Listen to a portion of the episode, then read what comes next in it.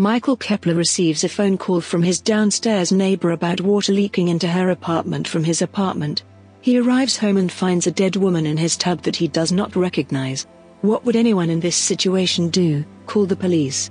Detective Dobbs and others soon arrive. The victim's purse and ID are found. Soon Detective Dobbs takes Michael to the victim's apartment.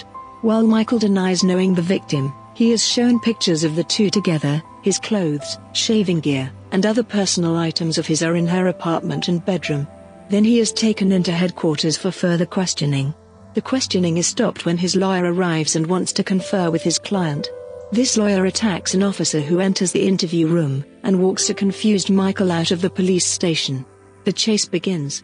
Soon Detective Dobbs is notified by the FBI that his prisoner is a suspected serial killer and to hold him for U.S. Marshal to take into custody. At this point, I was hooked. The main storyline unfolds short chapters told in the voice of six of the main characters.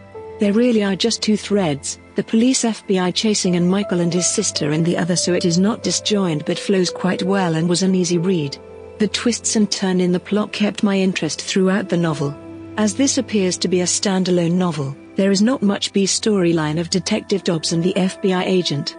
As part of the main storyline, much background is provided on Michael, his sister and parents. This novel is definitely rated as adult content involving a four-year-old Michael observing his mother's death and dismemberment by her boyfriend who halfway through decides to eat his gun. Michael then is adopted by a Barton Fitzgerald, a renowned psychiatrist and author, and his wife Rose, a practicing psychologist. He was not adopted to provide him loving environment to grow up but to provide the Fitzgeralds what could be called a case study at best. Some vulgar language is used, but in my opinion the use was not excessive and was context appropriate. There were not love scenes. This biggest issue is the violence and psychological torture that occurs in the novel.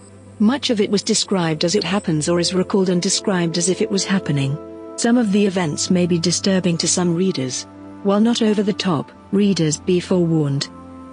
As the novel approached the end, plot twists become more often and more dramatic. I had many unanswered questions when bombshells go off near the end. What I will say is that all the loose ends are tied up but then end went south. Usually, this lowers my rating of the novel because it leaves things unanswered or you need to read the next novel to find the answers. That was not the case with this novel as I wrote above that there were not any loose ends. I just didn't like the ending. Since this is more personal reaction to the ending. If the description of this novel intrigues you, do give it a try.